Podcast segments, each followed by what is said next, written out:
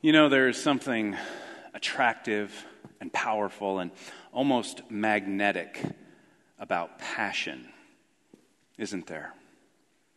I believe it was John Wesley who said, Light yourself on fire with passion, and people will come from miles around just to watch you burn. At least I think he said that. When I went to Google to confirm that, there were a number of people that attributed that quote to him, and there were a number of people that had set up whole web pages to establish the fact that that is not present in any of his writings. so thank you, Internet, for that. However, there is something very powerful and attractive about passion, about genuine and authentic passion. And it might be slightly diminished by the sensationalism of everything around us today. But when you see somebody that is passionate, whether they're passionate about education or they're passionate about the medical field or they're passionate about pinochle or they're passionate about some other thing, there's something that draws you in and you get some of their passion as they're passionate about that. And I got to just share with you how excited I am about the 24 hours of prayer that we had this weekend. It started on Friday afternoon, it went through Saturday afternoon. And several weeks ago, I had just made it known that I would love to see that grow. And we had about a 70% increase in the number of people who participated in our 24 hours of prayer. So praise the Lord for that. Let's give him thanks and praise. And thank you for participating from what I could tell, there were between 20 and 25 people that did that for the first time, that set aside that hour of prayer to come and to pray through our building. And I'm so excited about what's going to happen in this fall ministry season because of the prayers that were prayed. And I'm, i can feel it already as we sang that last song. You know, worship team, thank you so much for leading us. But as we sang that song, I was like, yeah, people were praying in here this weekend. And uh, I was just excited and encouraged, and so wanted to Thank you for that.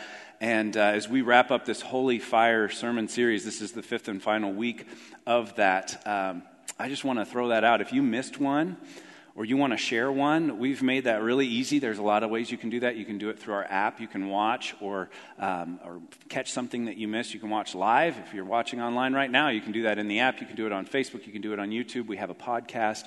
And if you want to share one or more of those messages with somebody that you think would be encouraged by it, you can do that as well. Today, we're going to be talking about being on fire for God. You've probably heard that terminology before. You've heard that phrase before. Sometimes we use it to describe somebody that's new in their faith and they're just on fire for God. Other times it's somebody that is stepping into a calling and they're really on fire. Sometimes it's evangelistic fervor that, that is just obvious in somebody's life. And we say, man, they're really on fire for God.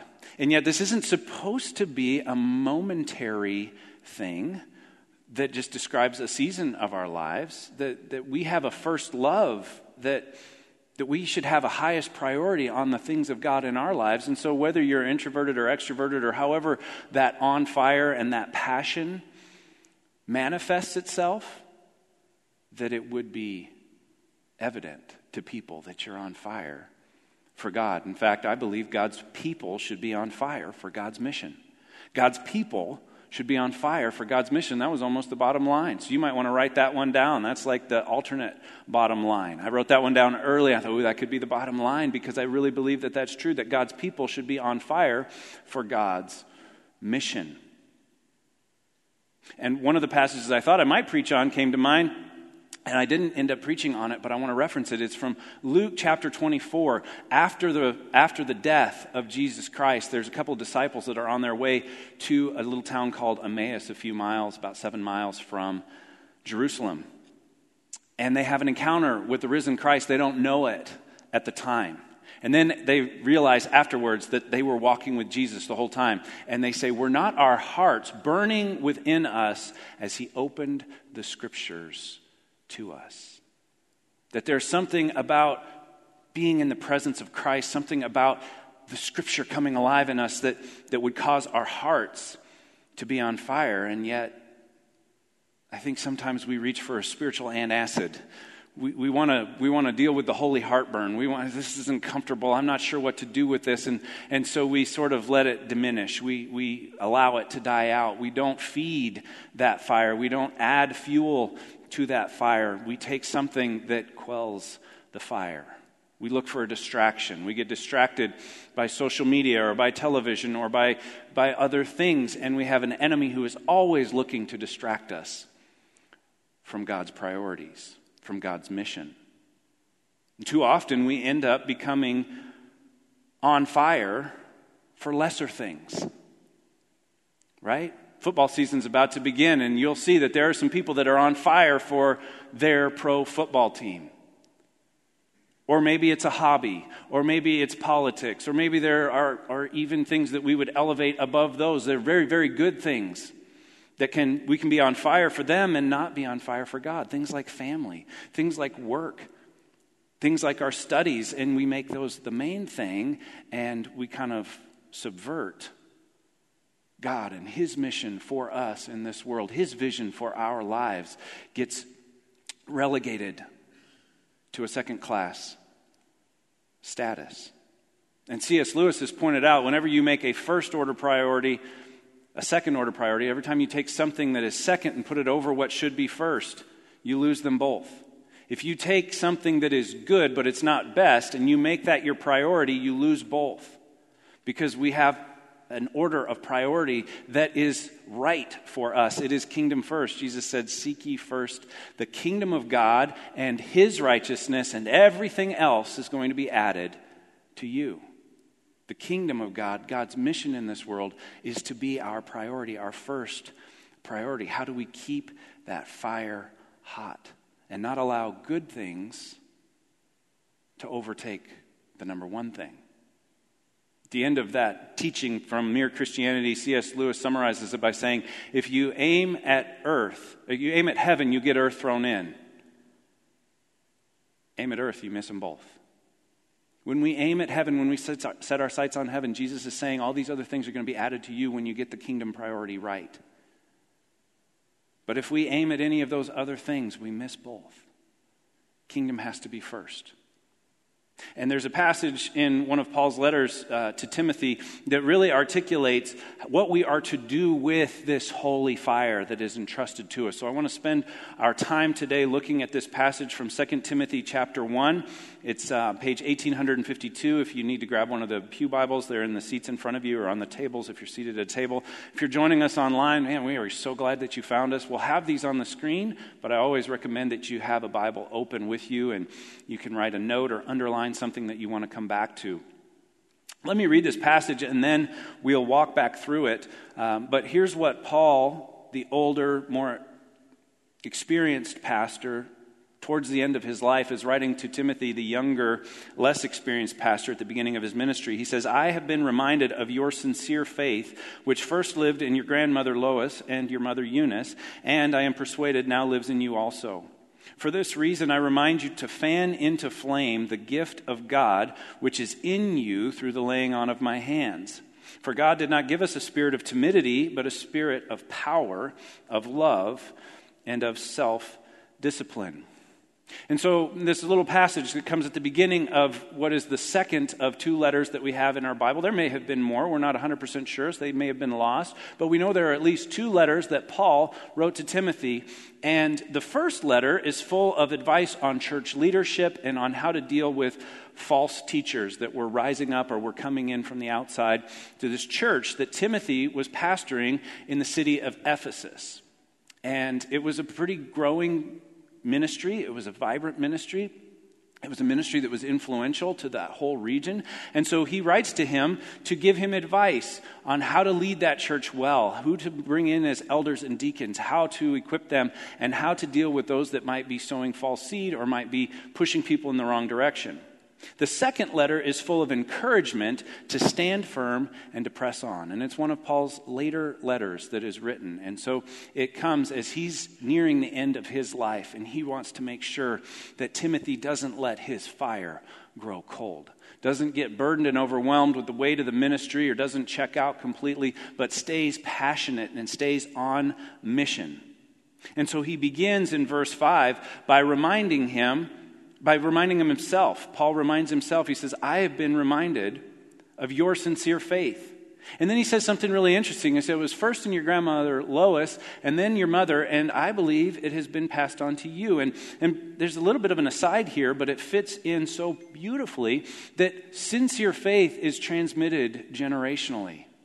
That parents pass it on to their children, and then to their children and their grandchildren, and the generations are blessed by the transmission of sincere faith. And one of our core values here at Linwood that we talk an awful lot about is leaving a legacy of faith. We want to transmit faith from one generation to the next. And Linwood is a multi generational family of families that, that we are broadly diverse generationally. We have people in leadership in the ministry here from five different generations from Gen Z to the Gen Y and millennials to Gen X, baby boomers, and the greatest generation. There are people that are leading and serving in ministry. And I celebrate that. I think that's one of our greatest strengths. And I think the intentionality to leave a legacy of faith and the priority that we place on our children's ministry and our youth ministry and doing something like a pastoral residency all fits with this to transmit sincere faith from one generation to the next. And in that line, we're going to be bringing our students and educators down front today. And in the second service, we'll bring all the little guys in, all the kids in with their backpacks as they get ready to go to school and just pray for them and pray for teachers. And I want to encourage you to be praying for teachers as kids head back to school, that we would be making sure we're leaving a legacy of faith. And before we move on, I just want to ask you, parents and, and grandparents, how sincere is your faith and how intentional are you in transmitting that sincere faith? Because this is really important. This really, really matters. And that word sincere is an important word. It means it's genuine, and it really means it's without hypocrisy. It's not phony or fake. And if there's one thing I know about this upcoming generation, it's that they can spot a fake from a mile away. They know what's phony and what's authentic. And when they see authentic, passionate faith, they lean in and they want to know what's that all about? It's one of the best things that we can do is cultivate a sincere faith for ourselves and then be intentional in transmitting that sincere faith to the next generation whether that's your own children or serving in an area of ministry that is transmitting faith to the next generation. And then you might be thinking, well, that's too late. I kind of I kind of missed that. I missed that one. And I would remind you of a quote that's often used to talk about planting a tree. The best time to plant a tree was 20 years ago, right? The second best time is today. And the second, the best time to be intentional about cultivating and transmitting a sincere faith to the next generation is 20 years ago. But the next best time is today. And you can be intentional about transmitting a sincere faith. You got to cultivate a sincere faith so that you can transmit a sincere faith. And so there's a number of ways that you might do that, but I would encourage you to emphasize and to focus on progress over perfection. Focus on progress over perfection. You're not going to get it right all the time right away. But if we focus on progress, if we do the, if we do the work to deal with our own issues, if we spend time in God's Word, if we spend time in prayer and we cultivate those things and we lean into God and into the things of God and we have fresh bread to share with other people, if we get involved in a banding together group, or if we need counseling or therapy to help us get over things from our past, whether that's trauma or dysfunctional family or spiritual abuse that keeps us from leaning into God's word or being fully engaged in a church, then we take the time and we spend the money to get well and healthy and engage in fellowship. But wherever you feel the Spirit of God nudging you, if you're, if you're not focused on cultivating and transmitting a sincere faith to the next generation, then I want to encourage you to start today. Start today. Be intentional in that. Next verse, verse 6. This is really the heart of our passage today, where Paul says, For this reason, this sincere faith that I believe is in you, for this reason I remind you to fan into flame the gift of God which is in you through the laying on of my hands. And I, I couldn't help but notice that word or that phrase, I remind you. It's as if Paul has talked about this before, that there was a conversation or multiple conversations where Paul says, Timothy, this is in you. Don't lose it. Don't waste it. Develop it, cultivate it. I remind you. Paul's told him this before. And then he exhorts him to faithfulness. It's as if he's done this before. In fact, this whole section, verses 6 through 14, contains exhortations where Paul is encouraging and exhorting Timothy to faithfulness. In the next chapter, verses 1 through 13, do the same. And so, another side note who are your encouragers? Who are the people that encourage you, that spur you on, that exhort you? To be faithful and to be intentional with your faith? Do you have a small group of people that you meet with on a regular basis that can encourage you, that can prod you along, that can stir you up, that can stoke your fire when you are starting to lose passion?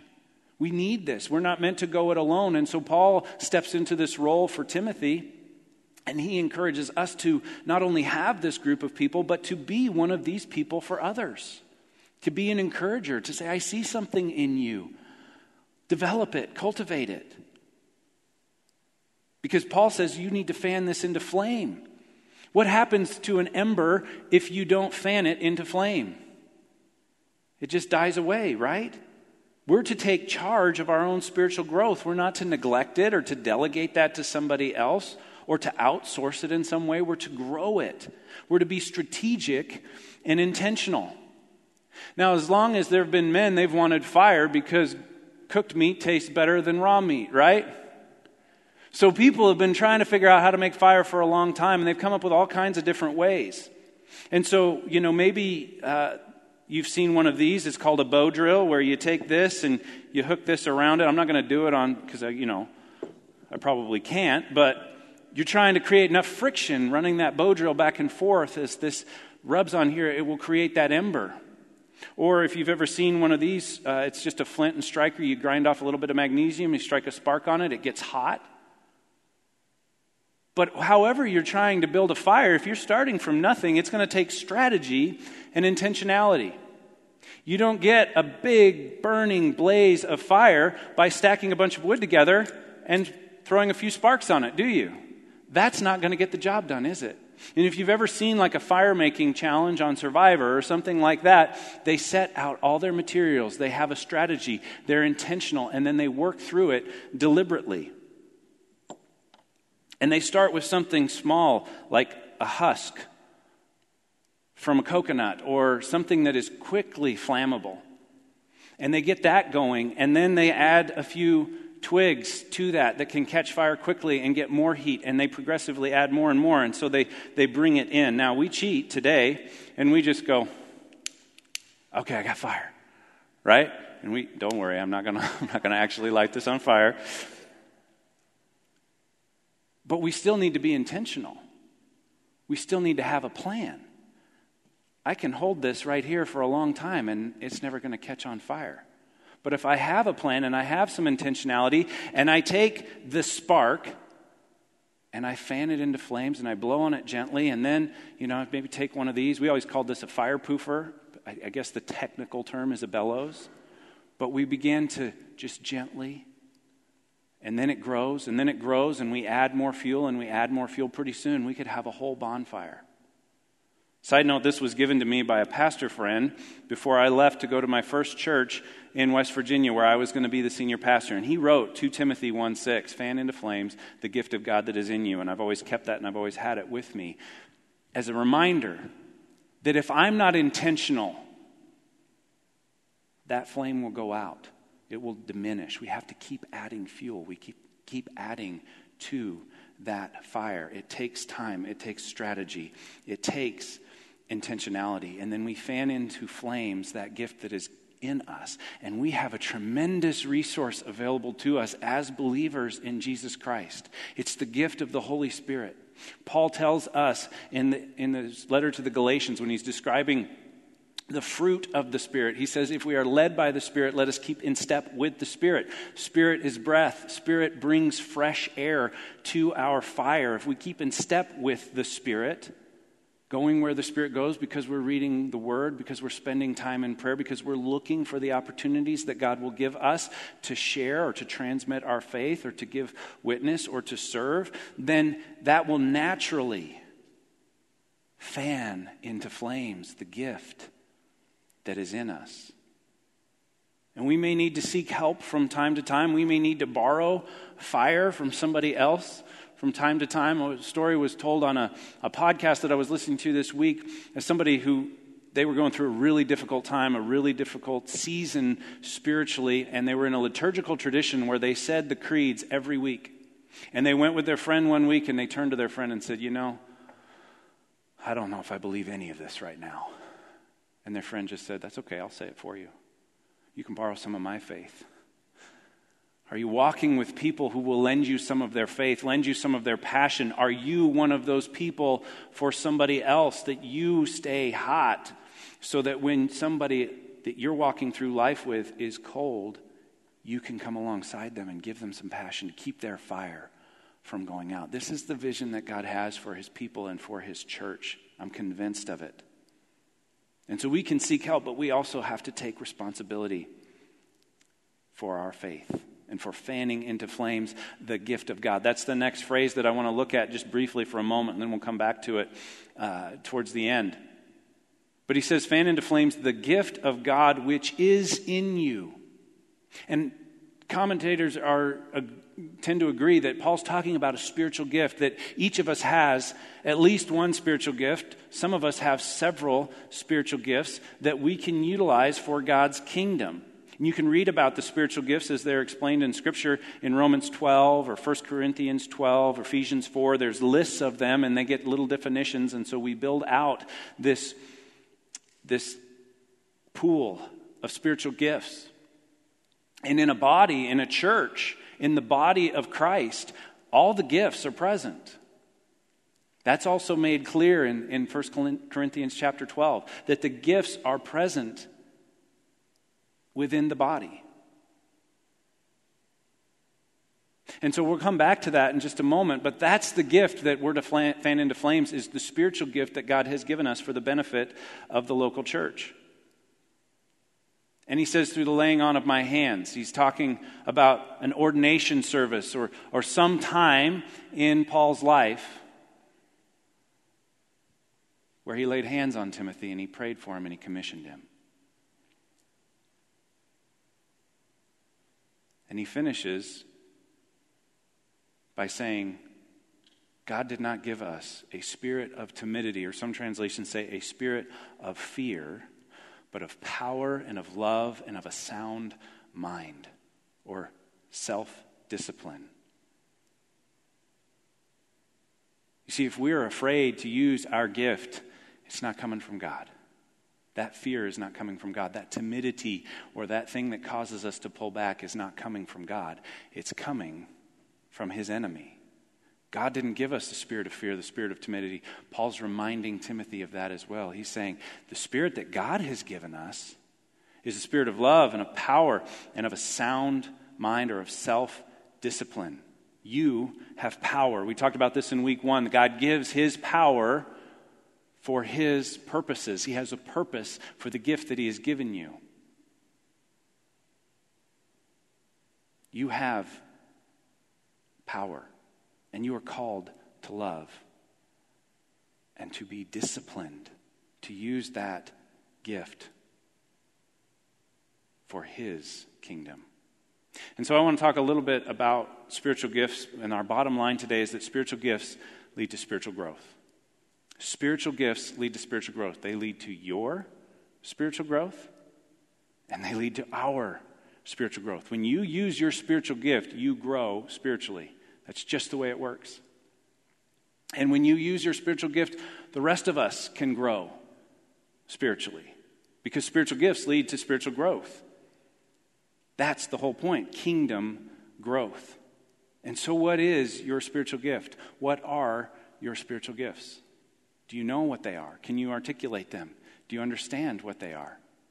Or could you use some help in this area? I believe we are to know our spiritual gifts and grow our spiritual gifts. We're to know them and grow them. Do you know what yours is? And if you don't, we have a tremendous resource available to you. There are spiritual gifts assessments that have been, been written over time, and used to have to take them by paper and hand score them, and it was really cumbersome. And now you can do this, you know, in a, in a much shorter amount of time and get a great detailed report. And so we have a spiritual gifts assessment that we're making available to you. There's no cost whatsoever to this. And uh, we're just asking you to take it. Take the assessment. Even if you have a pretty good idea what your spiritual gifts are, Take the test, get some confirmation, get some direction, get some insight around how God has equipped you because that gift is not just for you, it's for His kingdom. And so you can use the QR code and scan that, and that'll take you to a test. You can just go to linwoodchurch.org slash spiritual gifts. And you can take this test. It'll take you about 10 or 15 minutes. I took it. And then you will discover what that spiritual gift is or get some clarity around what that spiritual gift is. And because this is unique to Linwood, we'll have a snapshot of people's spiritual gifts. So we can help you, we can coach you along this. We can help you find out what your next step might be and where you can utilize that spiritual gift. Because spiritual gifts grow stronger with use. And I would encourage you to expect a little bit of soreness at first. Like anytime you exercise a muscle for the first time in a long time, it gets sore, right? December 31st, I could do precisely zero pull ups. I tried and I counted, and the answer was zero. I couldn't get my knees off, you know, I couldn't get anything moving upward. And so I decided, you know, I'd really like to be able to do some pull ups. I think this would be good. And so I started with some bands and these exercise bands, I could hook them over the bar and then I could hook them over my knee. And with 60 pounds worth of bands pulling me up, I could do a pull up. And then I was sore. Let me tell you how sore I was. I could barely wash my hair for three days. I, it was hard. Oh my gosh, everything hurt.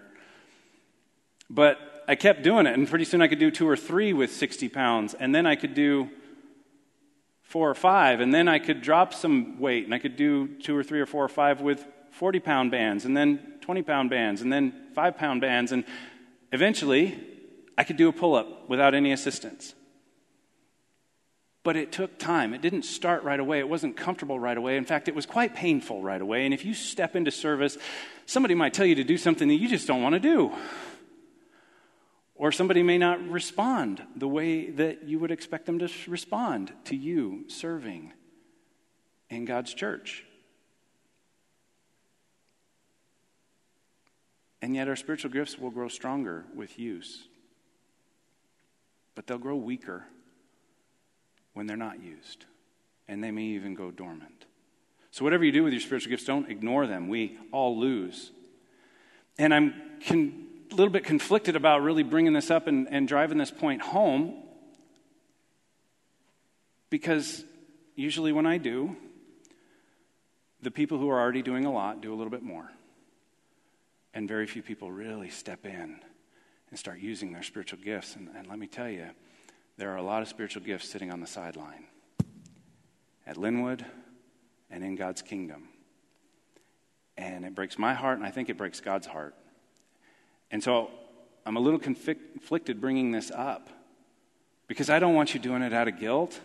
And I certainly don't want it to come across that I'm trying to shame or guilt anybody into anything. But if you're not using your spiritual gifts in your local church, you should be. I, I feel like I can make that claim scripturally. And I want you to experience the joy of serving. Did you know we had 41 kids in Kidsway last weekend on a summer weekend. That's a lot of kids in Kidsway. That's awesome. That ministry continues to grow. It has grown through the summer when ministries tend to retract a little bit in the summer. And so we're looking at the fall and we're thinking, wow, what are we going to have three or four weeks into the fall? But we don't have enough volunteers for that ministry to grow much more. In fact, some weeks we're, we're short of volunteers in Kidsway. We need some people to step forward and say, I don't know what it looks like, but I have this gift or this gift or this gift, and I'm willing to use it in this ministry. Maybe once or twice a month. It's not like it's a life sentence, 52 weeks a year for the rest of your life. You have to be there.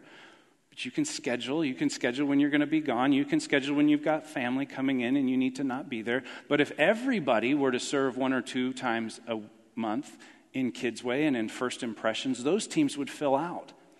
And there would be a lot of variety, and people would be utilizing their spiritual gift, and they would be growing, and there would be new faces on these serving teams. And we have two services, which enables you to serve at one and then attend one if that helps you and helps your family. You could do that. You could come to the first service. You guys have already broken uh, that, that resistance. You're here at that early service, and then you could serve at the second service. Or if you really want to be in this first service, or I'm sorry, if you would like to serve in this first service, maybe you can serve and then go to the second service every now and then if that's what uh, is needed. But I want you to experience the joy of serving, and there are some people that really aren't serving at Linwood, and we need you to step in and find a way to serve, and we'll help you find a way to serve. Because Ephesians 2:10 says that God created good works for us to do. He says you are God's workmanship. You are his masterpiece created in Christ Jesus to do good works which God prepared in advance for us to do. He prepared good things for us to do, and then He gives us this spiritual gift to be able to do them. And so, if you don't use your spiritual gift to do what God has equipped you and created you to do, if you don't do the good works that God has created in advance for us to do, then they don't get done or the wrong person does them. And so now they're not serving in their area of spiritual gifting because they're serving in your area of spiritual gifting because it's critical and it just the dominoes fall. And, and, and it, it, if we would all just steward our spiritual gift well, then the spiritual gifts would lead to spiritual growth. And we could fan into flames that gift. And maybe we could even get to the point where Jeremiah was. In the middle of Jeremiah, which I read this summer in uh, our Banding Together group, he's struggling with his calling. It's gotten to the point that he can't resist it. He can't stop, even if he wanted to. In chapter 20, verse 9, he says, If I say I will not mention him, God, or speak any more in his name, his word is in my heart like a fire, a fire shut up in my bones. I am weary of holding it in. Indeed, I cannot. Oh, that that was the description of each and every one of us. I prayed that scripture over our church that we would all have such a passionate burning in our bones. And it would be irresistible that we couldn't stop it even if we wanted to. That we would fan that gift into flames. You remember making torches as a kid with a campfire? You take a stick and you put it in the fire, right? And then you pull it out and you'd be like, look, I got a torch. It didn't last very long, did it? The fire would go out and then you'd be left with just a bunch of smoke, right? And your kid, your parents would say, quit doing that. You're making a bunch of smoke. Put the, put the stick in and leave it. Well, that's why there's a stick on your chair on the way in. It's an object lesson. It's something that I want to encourage you to take with you and put someplace that you will see it on a regular basis. And don't take your branch out of the fire. Put your branch in the fire and leave it there. A quote from The Emotionally Healthy Spirituality by Pete Scazzero. There's a devotional that goes with that. And I want to read this to you to close our time together. He says, We often forget that the people Jesus chose to form the leadership of his church were neither spiritually nor emotionally mature. Like us, they had a great deal to learn. Peter, the point leader, had a big problem with his mouth and was a bundle of contradictions. Andrew, his brother, was usually quiet and remained behind the scenes. James and John were called sons of thunder because they were aggressive, hot headed, ambitious, and intolerant. Philip was skeptical and negative. He had limited vision. We can't do that, summed up his lack of faith when confronted with the problem of feeding the 5,000. Nathanael was prejudiced and opinionated. Matthew was the most hated person in Capernaum, working in a profession that abused innocent people. Thomas was quick to doubt and generally pessimistic. James, son of Alphaeus, and Judas, son of James, were practically nobodies. The Bible says nothing about them. Simon the Zealot was a freedom fighter and considered by many to be a terrorist in his day. Judas, the treasurer, was a thief and a loner, and he pretended to be loyal to Jesus, then betrayed him. Most of them, however, did have one great quality they were willing. They were willing. When Jesus said, Follow me, they got up and followed him. That's all God asks. May we follow him, take our branch, place it in the fire, and leave it there. For you today, take the branch, take it home, put it somewhere that you'll see it. Begin praying about how you can use your spiritual gift to bless God's church. And let this be your offering today. If you're not serving somewhere at Linwood, or not serving regularly, there are all kinds of places on our connection card that you can indicate that you would like to begin serving. First Impressions team and Kids Way would be the areas where we have the greatest need, but obviously we want this to be matched to your spiritual gifts. So take the assessment, email a pastor, say, I'd love to visit with you about this. Fill that out and place it in the offering. And take the first step. As we conclude, we have time for some extended response today. And so I want to invite you to come to the altars. I want to invite you to go to the prayer cross. I want you to maybe make an altar where you're seated or make an altar at home and respond in faith to God and to His Word and to what He has been saying to you individually. Will you pray with me? Heavenly Father, we thank you for your Word and we thank you for who you are.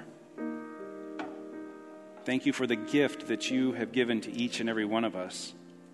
The spiritual gift that is not just for us, it's for your body, it's for the church. And, and thank you for having a place for us to use that gift, for having a place for us to serve and to grow.